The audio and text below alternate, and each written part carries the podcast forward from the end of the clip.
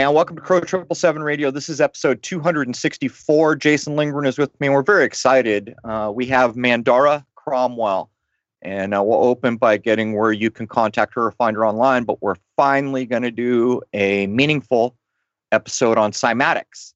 And as I have said a number of times, I, I dropped little cookies here and there that I thought someone would pick up and run with because I haven't been able to use my scope like I'd like.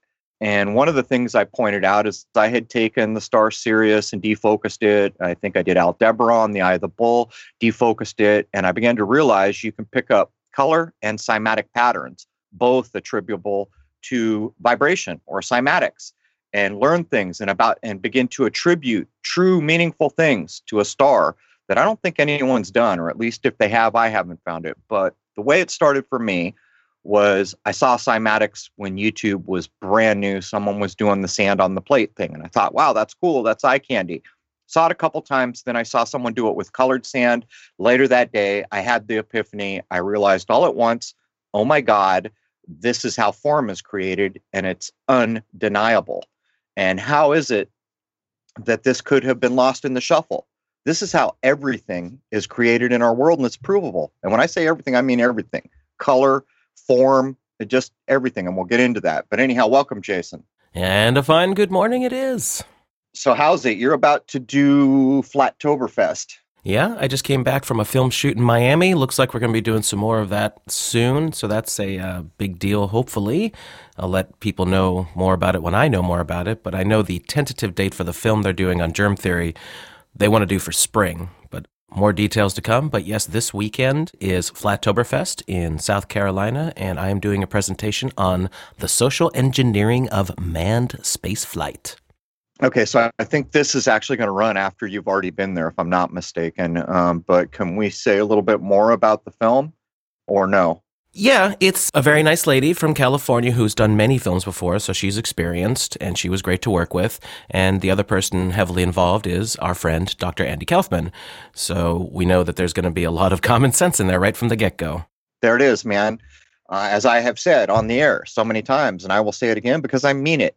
A theory is an idea, and the longer a thing is called a theory, the less good that idea is uh, a, a, theory at some point needs to be proven out and go beyond the moniker theory, maybe to law or some other firm thing we can build a foundation from. And in the world we live in now, so much of what we work from is theoretical. But we have Mandara with us, and we're going to talk cymatics, and there is nothing theoretical about any of this. But for some reason, it was lost. Anyhow, welcome, Mandara. Thank you. It's great to be here. I'm so happy to have you here, but let's do our due diligence. Would you like to tell people where they can find you online? If you give out an email address, you will be overwhelmed. Warning given. Uh, it's probably best that they visit my website. And that website URL is CYMA, C Y M A, technologies.com. C Y M A T E C H N O L O G I E S dot com and uh, take a little look at uh, all the things that are offered there. Some of the uh, information that we're going to cover today. There are some very short video clips on cymatics. And uh, then, if you feel called, please do email me through the website. Okay. Tell me that you listened to this show, and uh, I'll be really excited. Okay, so before we jump in, we've got a whole list of things that we're going to cover that we've carefully put together for each of the hours. But what do you think about what I laid down about defocusing a star uh, when I began to realize that you could see cymatic patterns?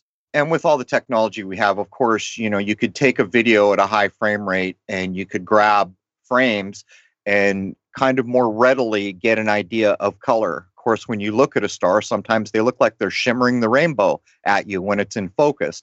But what I'm getting at here is one of the things I noticed that is missing from cymatics, and I think it's kind of by intention because cymatics tells us so much, is a library of cymatic patterns. I mean, really, the closest you can come is the Chladni stuff. And a lot of the times, the frequencies or the vibrational rates are not matched, and there's very few of them. As a matter of fact, I went looking finally for the complete Chladni set, and I found it online for I don't know three or four grand or something. Uh, is there at this point, to your knowledge, a uh, a complete cymatics map or relatively complete mapping of the patterns demonstrated and then paired off to how they were made? There is not. That is a field that is wide open. And there have just been a few people who have stepped forward and really uh, been very active in this particular field of cymatics. And the person who I know uh, and work with closely is John Reid in the UK. And uh, he's developed the CymaScope, which is the latest and, and greatest technological invention to capture cymatic images. He has uh, received files from NASA and um, scoped the sun and a few of the stars. And he's also scoped uh, a healthy cell and a cancer cell as far as, you know, going really into the minuscule details of what the human body represents at a cellular level he is the only one that I know who is really making a push forward in the field of cymatics. So it would be great to have more people jump on board and investigate this whole library that you're suggesting. Well, here's here's what I would suggest. First of all, I want to ask a question before I state what I think would probably be helpful, and other people who know more than I do could probably improve on what I'm about to say. But how's he scoping a star? is his cymatic thing that he's developed is he using like sand in a plate or is it liquid or some kind of viscous fluid how is he doing that how do you how do you capture the resonance of a star and then uh, image it cymatically I believe he's receiving the files from NASA or, or some organization who is interested in seeing these vibrations made visible. For instance, there was an exhibit at the Smithsonian back in 2012 that showed the imprints of the, the sun, the pulsations of the sun made visible. And I, so I believe that they're, that's how he's doing it. They're uh, feeding him sound files and he's making those files visible. He is not uh, using a telescope and going after the actual captures himself as you are suggesting, which I think would be really fantastic. Yeah, I'm not a big fan of NASA. I've found so much nonsense from them that I would suggest to use that data, it needs to be confirmed. But that's a whole other story. But tell me if you think this is correct. If people out there want to get interested in cymatics, and by the way, there are tools now, or you can simply put together cymatic devices. You can go online to see how it works, and it will dawn on you that you are looking at how all form is created the cymatics library, which is sorely missing from our world, so that people understand it would be an image that shows the cymatic pattern, uh, the geometry that is created as vibration creates form, and then the corresponding frequency or vibrational rate that made it. But when I think about it, I kind of think that a complete library would have an example on a round plate, an example on a square plate, um, and I'm kind of thinking of some dry material like sand on a, on glass or some good metal. Um, though I see people doing this with liquid. I mean, what do you think? Would that be a good way to start trying to get a library together? That'd be a fantastic way uh, because you know that's sort of what the Chladni uh, images that we see that have been handed down since the 1700s, how they were generated. I know that when we work with human physiology, we capture those images in water with a small, uh, you know, dish of water and uh, capture the standing waves from the top of those vibrations being emitted. The library, I think that's a fantastic way to start. And I am in exact agreement with you with the round as well as the square captures. Right. I think that's critically important. But I, I, guess as you were speaking, you know, I've never done or, or had much experience. I've seen it with viscous liquids and other things. Matter of fact, what's what's the guy's name? Hans Hans Jenny? Yeah, Hans Jenny. So I bought his big honking massive book and I read it cover to cover because Jason and I and I just kind of felt like it was window dressing. Like we hadn't really gotten anywhere meaningful that hadn't already been done. And he's pointed to as the main guy. But in that, there were some accounts that did matter to me. Like one example was they could take a plate, put a viscous fluid on it, run a frequency into it so you get a cymatic pattern. Then put the plate vertical so that normally a viscous liquid would slide off. But as long as the frequency was held, the cymatic pattern in the viscous liquid held. Then they turned it upside down and it held. When they turned it off, the, the liquid began to fall away from the plate, but the minute they clicked it back on, it jumped right back up to the plate. That was the most meaningful thing I got from the entire Hans Jenny book. So, what I'm pointing out here is this is wide open, ground level, things we used to know lost. It's now time to put these things back together. But anyhow, we've got a whole list of things that you wanted to cover. Let's jump in with temples, tombs, caves, and churches. Yes. Well, for my first experience of cymatic images was as a child when I grew up in the Catholic Church. And fortunately, I uh, attended a, a church that was in the Gothic style architecture. And as a child, I was absolutely mesmerized by the arcs and the spheres, the domes, the spires, and the gold uh, gilt that was all throughout the paintings.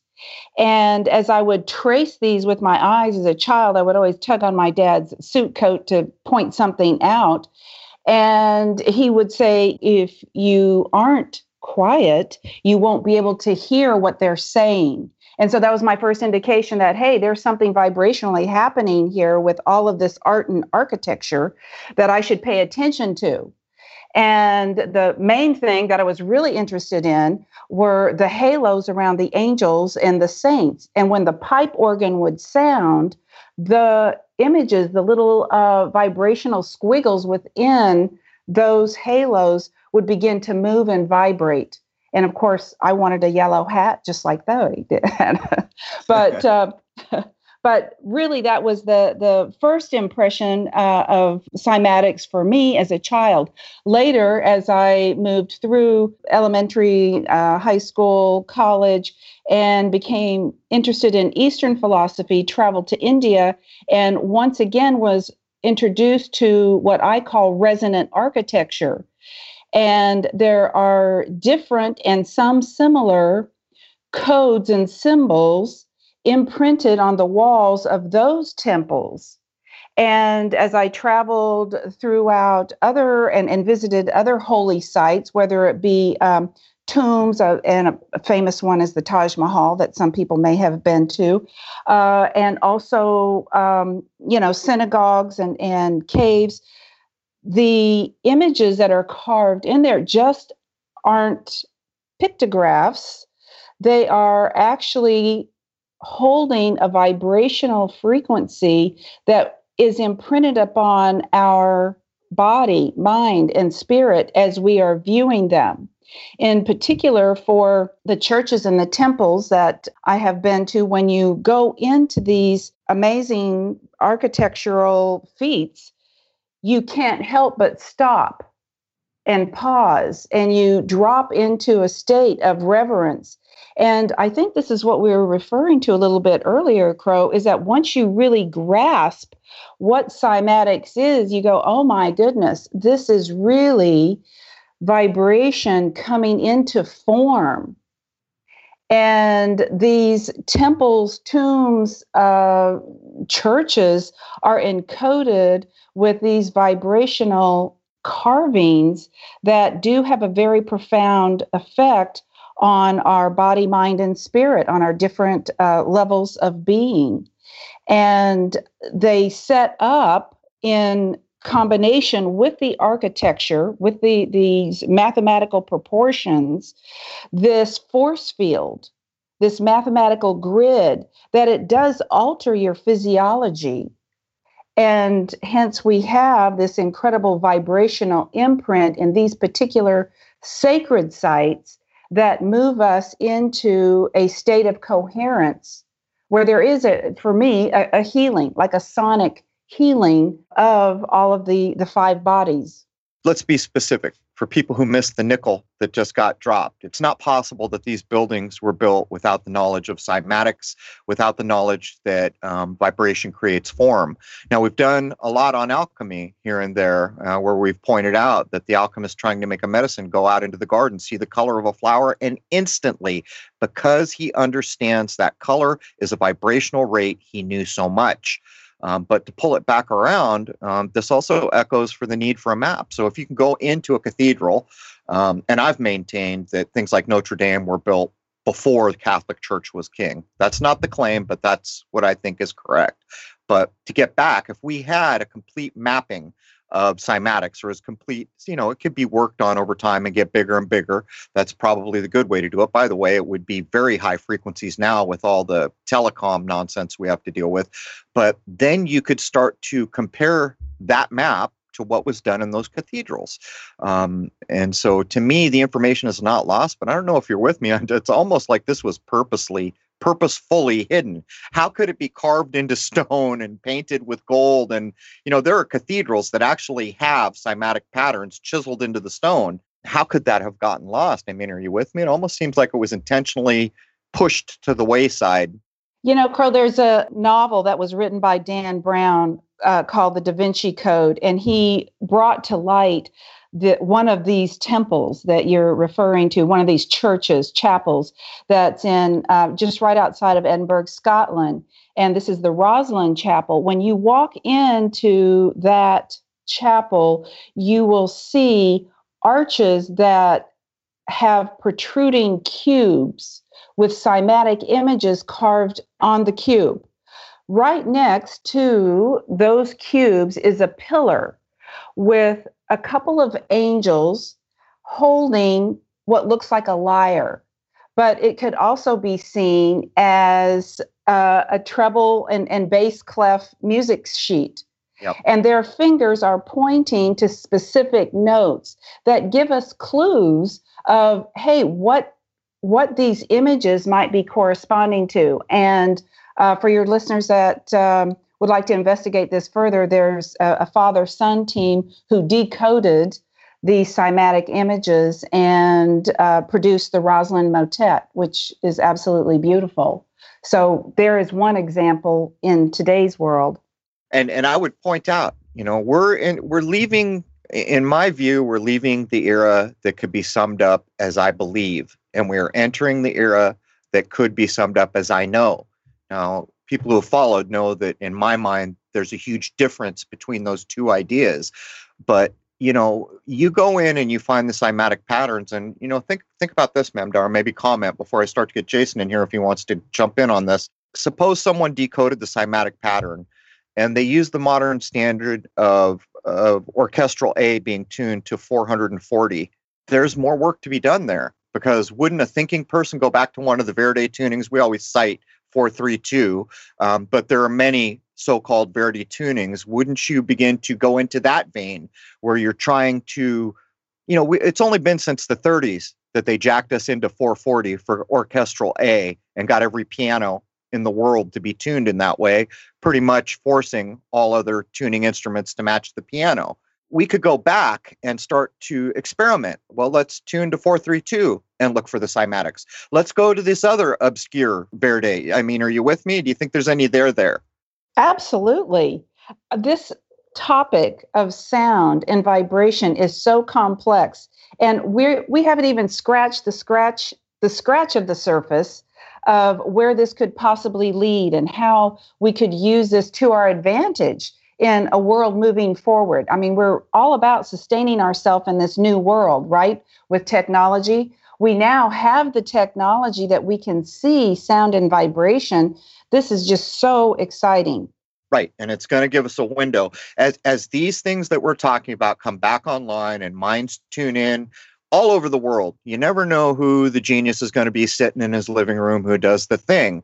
Uh, but now we have the ability to communicate. But I would point out that all of technology is built on a vibrational rate. But Jason, as a fellow sound engineer and uh, musician, you want to get in on this. Do you have something to add? Let's go back to the Da Vinci Code for a moment because I have read the book and seen the movie, which was okay. And what do you think about Dan Brown and the encoding that seems to be all throughout that story? That seems to be kind of a big deal that probably went over most people's heads. I agree. Uh, it's a great story, and hopefully, something like this would invite even the casual listener or reader or or moviegoer to say, "Hey, there's really something here. We have hidden messages all around us what are the signs and symbols around us? And I think most people can look even at their childhood. Uh, I remember sitting in a classroom gazing out a window, or shall we call it staring out the window, and slipping into the invisible world with, you know, communication on other dimensions. And I think if people go back to a, an early time in their life, they also had those experiences. Now, maybe those experiences were interrupted with a teacher whacking the ruler across the back of your seat saying, hey, pay attention. But we cannot deny that we've had those experiences, and those are true windows of opportunity. And I invite all of the listeners to go back to a time early in their lives and see if this call to sound and vibration to you know creating this type of library might be at an interest level for you. And we need to move forward with it. It's just very exciting to bring this to the attention to those who maybe glossed over it or maybe thought, oh, that's not really a thing, or oh, I've got something else that I need to focus on. This is a real topic, a real subject, a real complexity that is very exciting to be on the precipice of.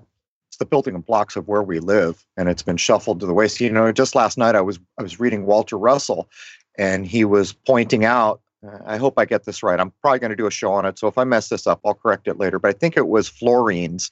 He pointed out that a fluorine an octave higher becomes selenium and all these other things. And he says the attributes of that particular thing in our world have not changed, but the nature of it has. Or maybe I've got that backwards. Um, I'll do the correction. But you can see what we're talking about here. If you go into a place like the Vatican and you look at all that art on the wall and you don't understand what color means, you don't know a fraction of what they knew because those colors all meant something back in the day. In the same way, uh, I'm still searching for books, uh, old books, that even a simple flower had so many levels of meaning from the color to when it was available, all these ideas. And this all relates back to cymatics or vibrational rates. But um, did you want to add something else in there, Jason? Well, do you think that they're trying to do any kind of encoding uh, just to kind of do more revelation of the method? Because the Dan Brown stuff, really, even years ago when I had read it, which was probably 15 years or more ago at this point, it seemed like they were trying to get some information from a real standpoint out to the masses because they always do revelation of the method and just wrapped it up in this cute little story. Do you think there's anything to that? Because he did several other stories too that also involved some heavier things like secret societies and the Vatican, basically telling the truth about what really goes on in our world, but just wrapping it in a narrative fiction. Well, he has a good researcher as a wife.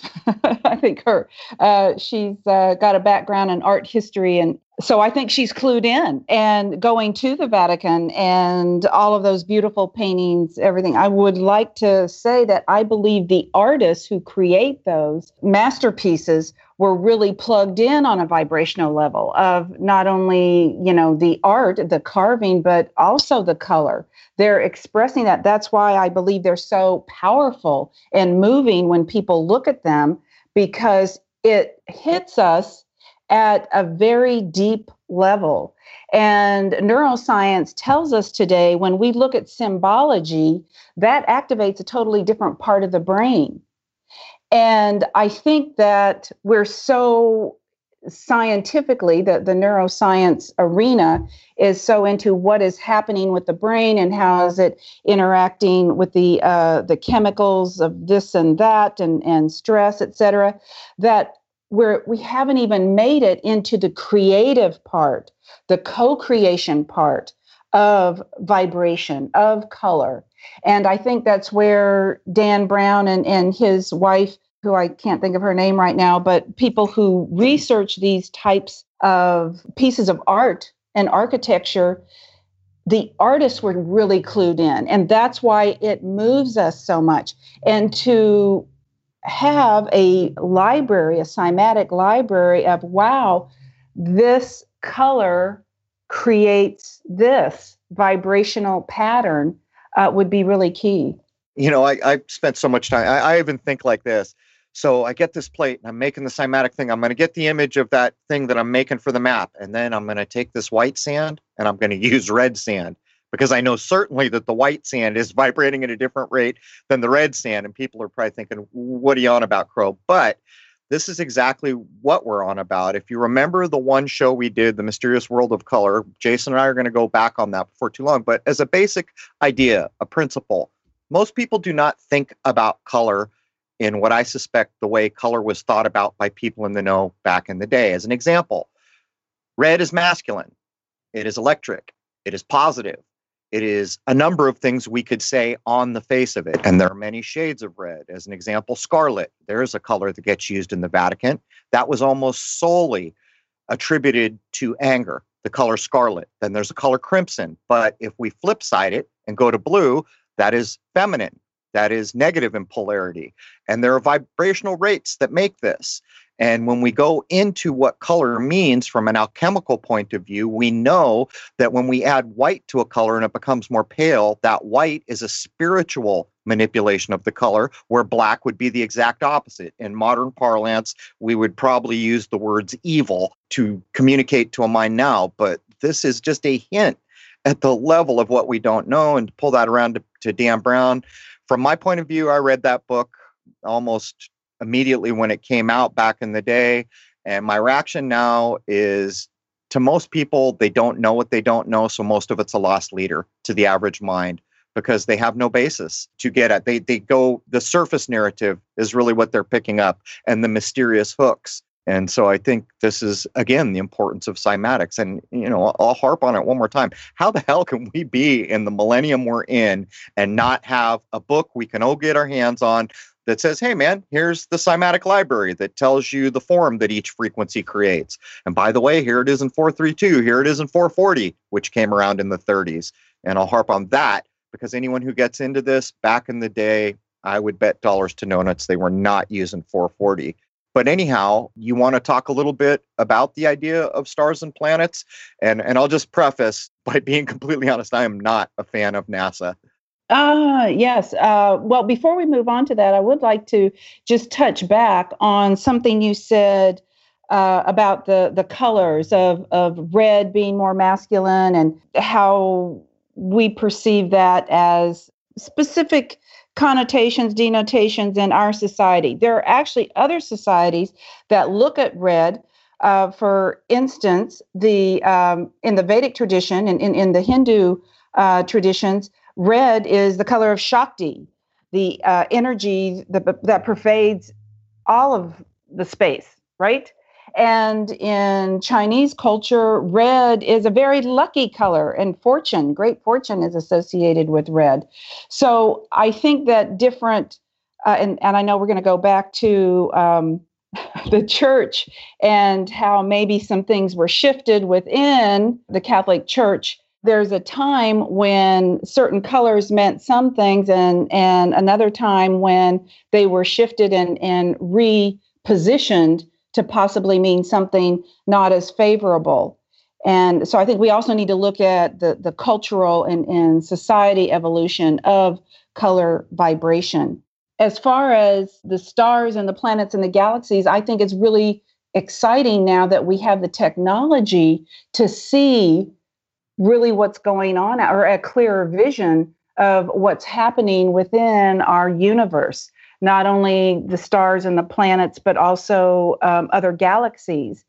And back to the Vedic tradition and uh, the Chinese, when they started cataloging or, or creating their rules or, or observations of cosmology, they watched the movement of the planets. As a matter of fact, in uh, Chinese uh, Taoist philosophy, they had the the five wanderers, which were the planets that the that we can see with the naked eye.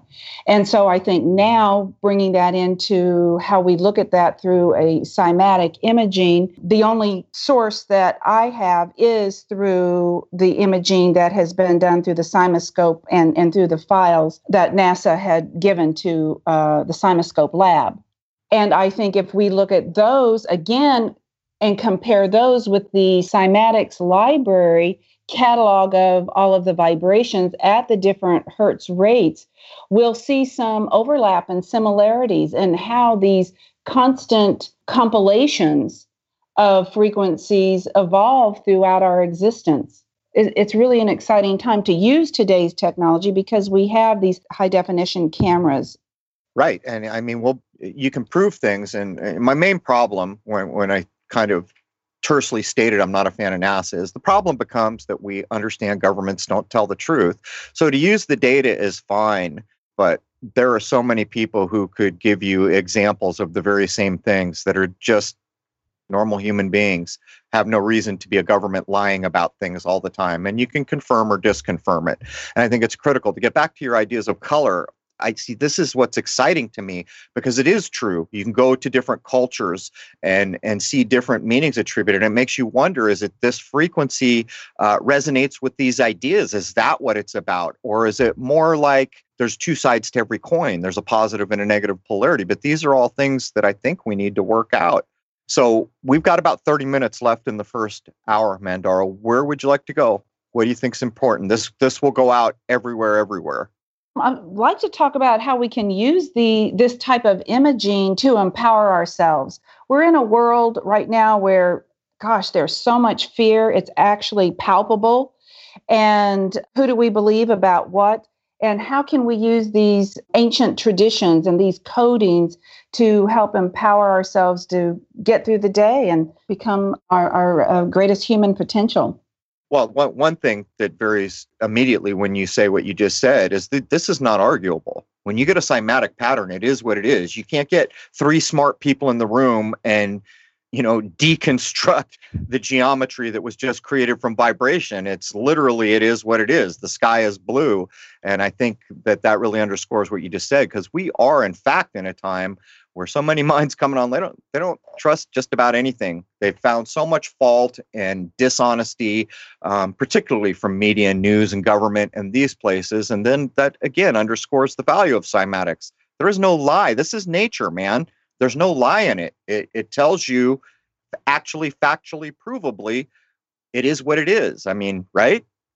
Exactly. And just to touch back to um, ancient cultures and, and their messages and how they used cymatics and, and coding is that we can go to, I mean, so many people have been to the pyramids in Egypt and Angkor Wat and um, other places where uh, they have been aligned by stars. As a matter of fact, Chartres Cathedral and Notre Dame, all of those uh, places holy spots have been aligned with our star systems with that vibrational rate.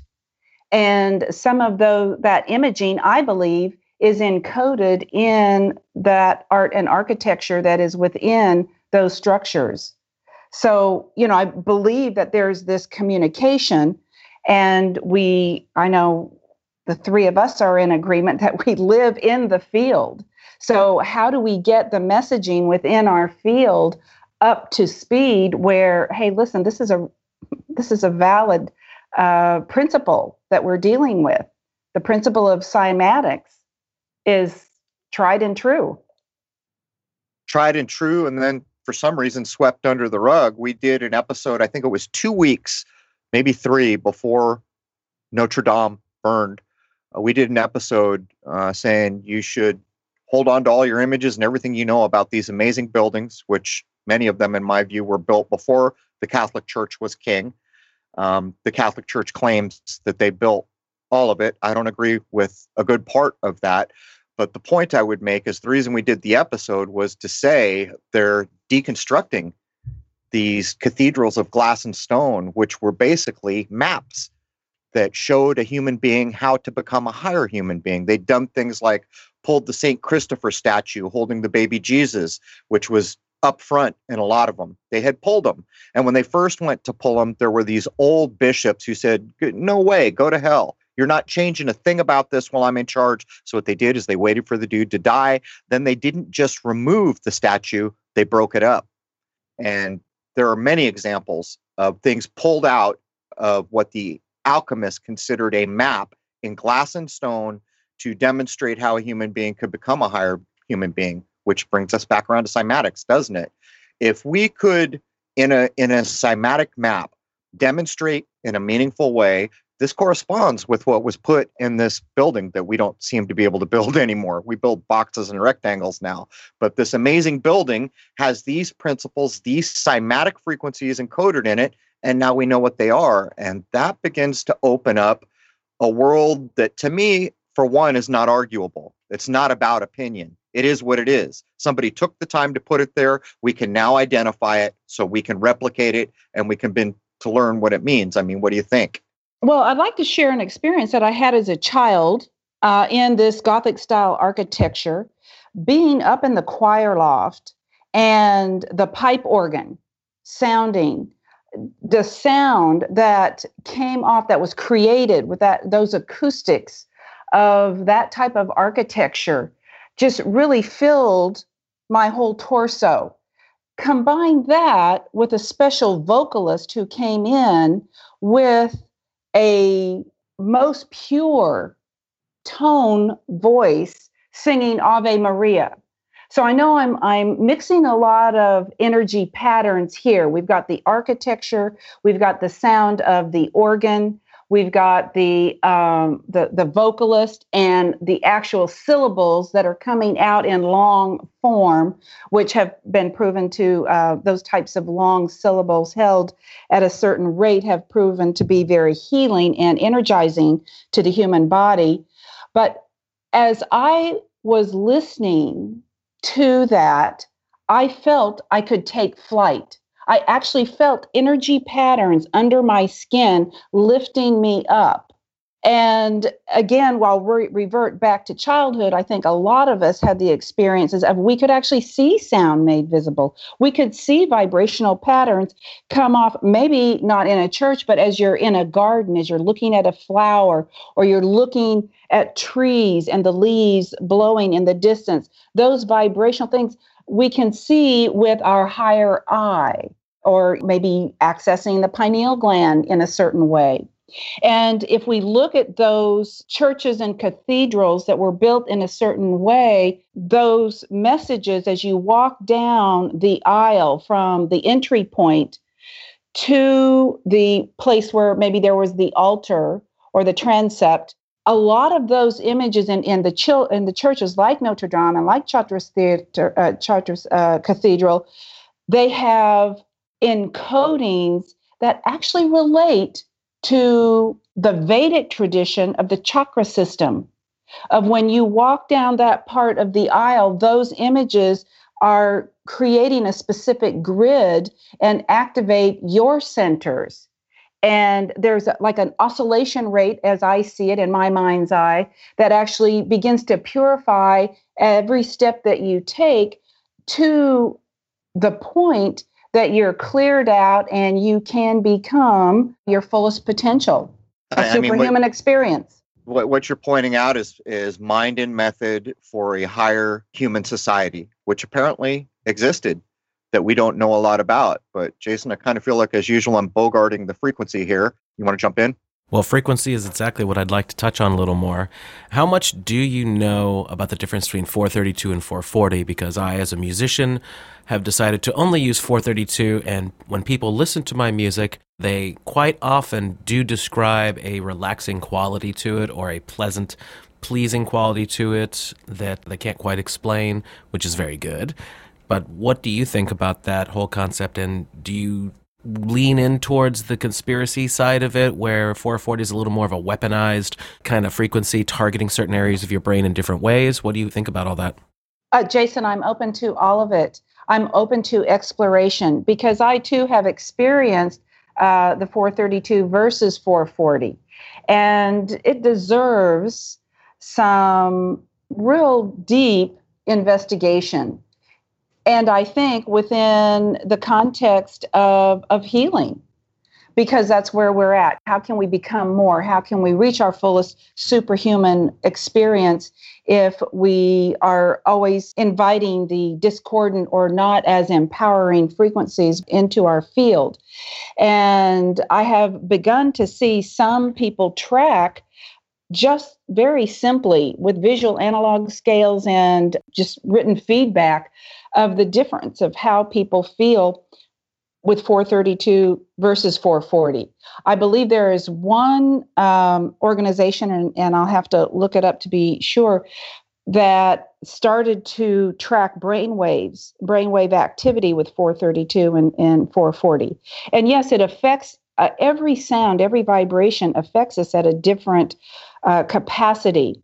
What we're looking for is what do we surround ourselves with? What do what environment do we create so that we can be our very best? So we can really fulfill our potential of, of co-creators and uh, and I think both Crow and you are exactly right that this is a lost art. Something has come in and circumvented and brushed this whole aspect under the rug, and we're just now revisiting it as a possibility.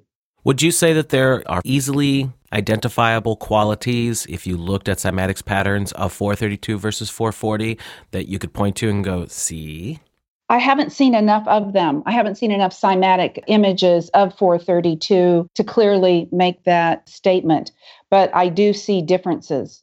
What I noticed on round plates with the limited mapping that we can get is that in 432, you have the complexity, but it's very clean and well formed.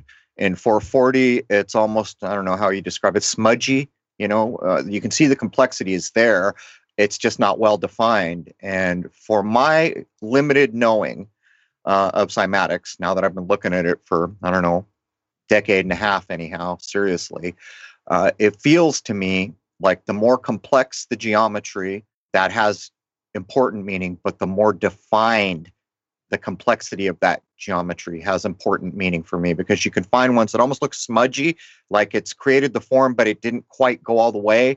And it took me a while to know things like most people may not realize. And this is actually in the Hans Jenny book. He does talk about this, so maybe I, I shouldn't bag on him too hard. I just expected more, was my problem. I, I want more, and I don't feel like we're getting it. So I don't really mean to bag on the man, to be honest. But when you see where the sand goes in a cymatic vibrated plate that's going to make the geometry the sand is, the sand is going where the vibration is least right? So the the open spaces are where the vibration is circling. Did I get that right? Yes, that's correct. So when you think about that, you could almost consider circular pools of waves and vibration. And for those who have followed the Walter Russell work, what I'm about to say, this is all going to mean a little bit more to you. Uh, remember, Walter Russell says that all all creation is hidden within the wave. That's another way of talking about vibration, in my view. But so what you see is these open spaces that are making the geometry where the sand is on the periphery of these open spaces. And there is a clockwise or counterclockwise motion to what's going on there. But when you don't see the well defined complexity, to me, that has a very critical meaning. What do you think, Mandara? I agree with that. However, I would like to point out one thing just because I've spent some time in a cymatics lab, uh, at the CymaScope lab, and, and also watching the Jenny and, and other films that are available.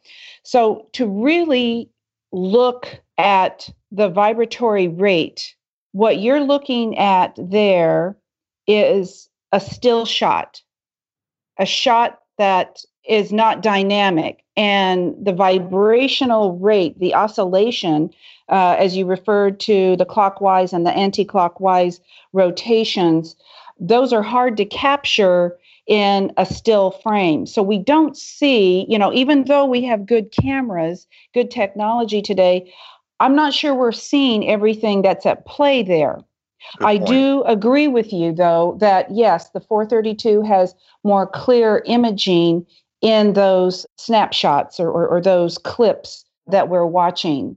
I, I almost just, think about it like this, Mandar. Both Jason and I play guitar, and I remember when I was young, the first time I got a distortion chamber, what's basically caused a fuzz box. I was like, "Wow, I'm, I can rock and roll." But think about what what's actually going on there. There's no way in hell, you know, 50 years before that, anyone would have ever because that was distortion. That was the thing you were trying hardest to avoid and so that's what those patterns that are not well defined remind me of is what a distortion chamber is doing to electric guitar and yeah, it's cool and yeah, we like it. But the truth is, if we're talking about healthy things and benefit, I, I don't think distortion is the way to get there. And that's kind of the closest analogy I can make. Um, but I think you you touched on a key point, and to keep harping on Walter Russell, he's all about the breathing in and the breathing out is the be all and end all of everything and there's a rest point so i think it's critical what you mentioned there about that snapshot not being dynamic like a lot of things will shift from frequency to frequency. But that's another thing. You know, if we had a good cymatics library, people could take around in a square plate. They could choose a pure A tone or something like that, do it in 432, do it in 440, go through um, the seven notes of a scale, do it six ways to Sunday, um, and, and start to demonstrate the differences. And I think, though we're speculating to some degree, it wouldn't take a lot of work to get us on the path here, would it? And also, another thing that I think would be really fascinating, uh, particularly, you know, I work with a lot of water in the dish because I'm, you know, working more from a health aspect.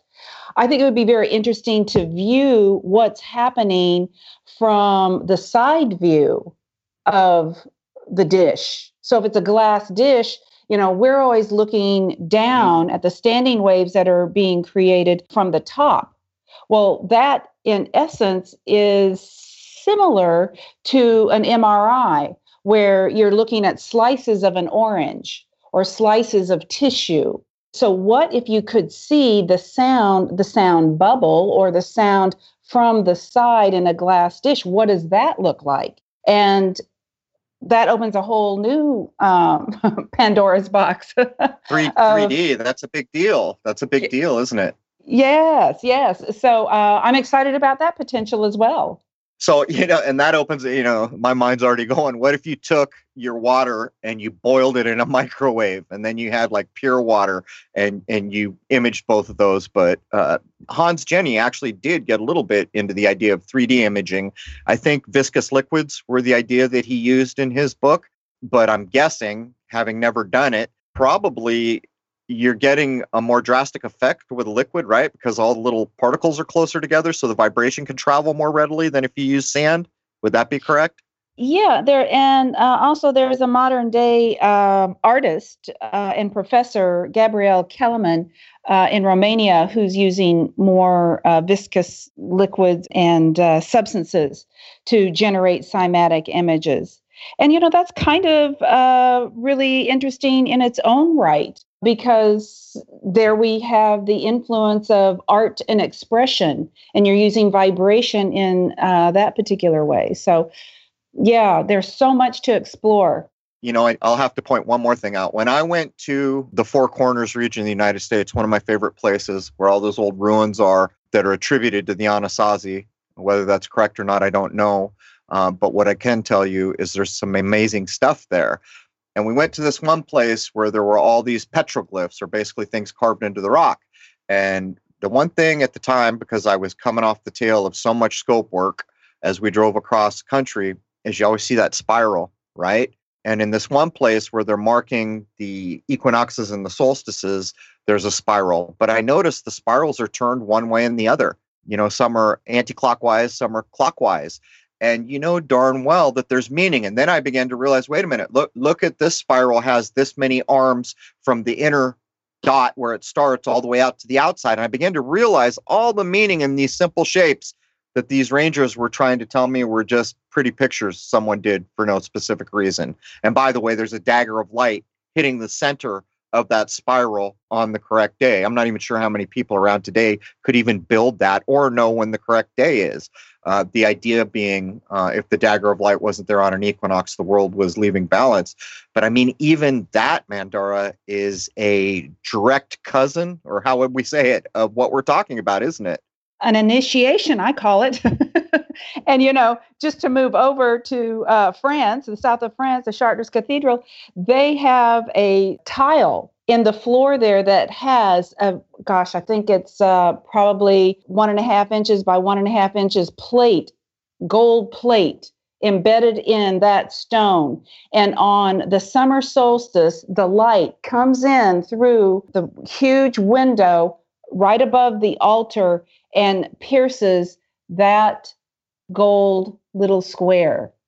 And I believe that you're tapping into something that is really uh, very special of excitement to me because that I believe is a special time when people would come for initiation process and right. added information, higher information.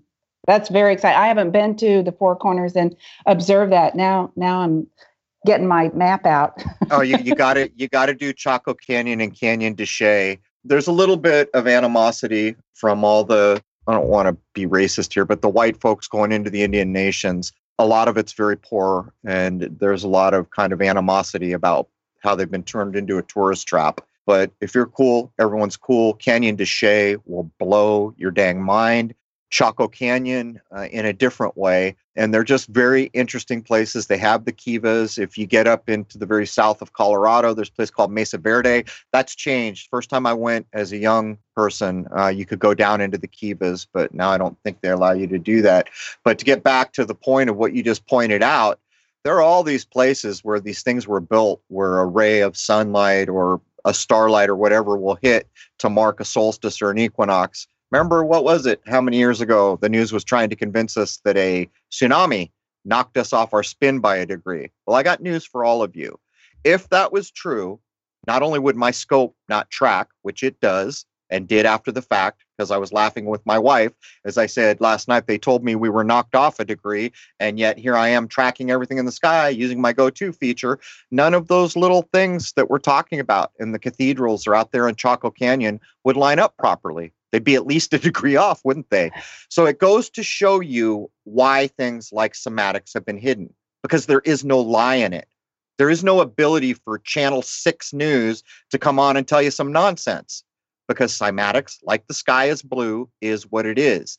And to put a fine point on it before we wrap up hour one, you want to know what causes color? Vibration. You want to know what color ca- causes form? Vibration.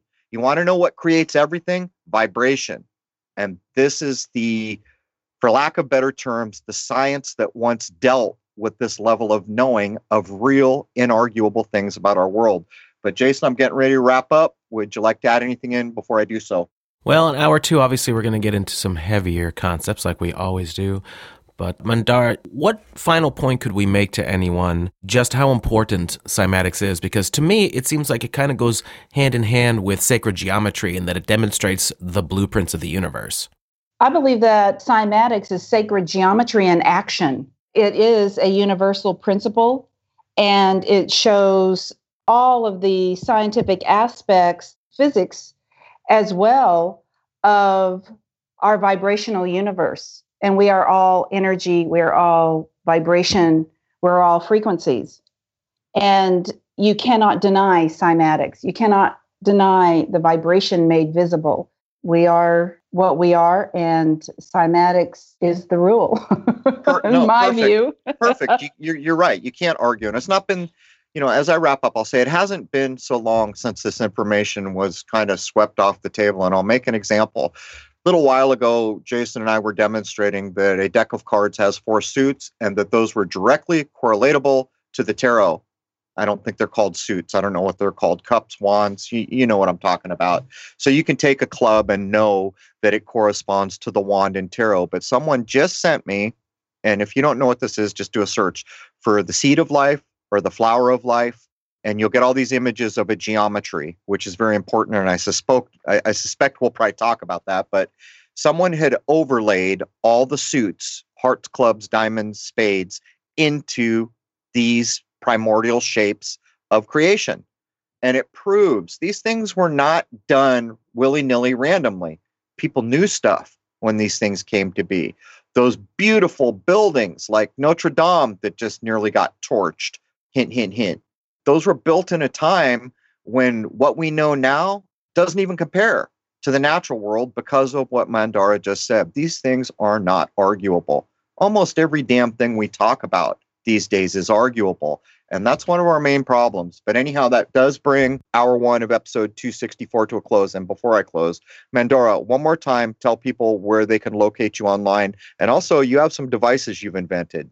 Yes. My website is Cyma Technologies, C Y M A T E C H N O L O G I E S, cymatechnologies.com. And I've created healing devices for people to kind of like a master pitch pipe and train, create a force field to empower them to superhuman health. So please check it out. And I do, I do have a, a, short video, about 15 minutes, on my website called The Mystical Side of Cymatics.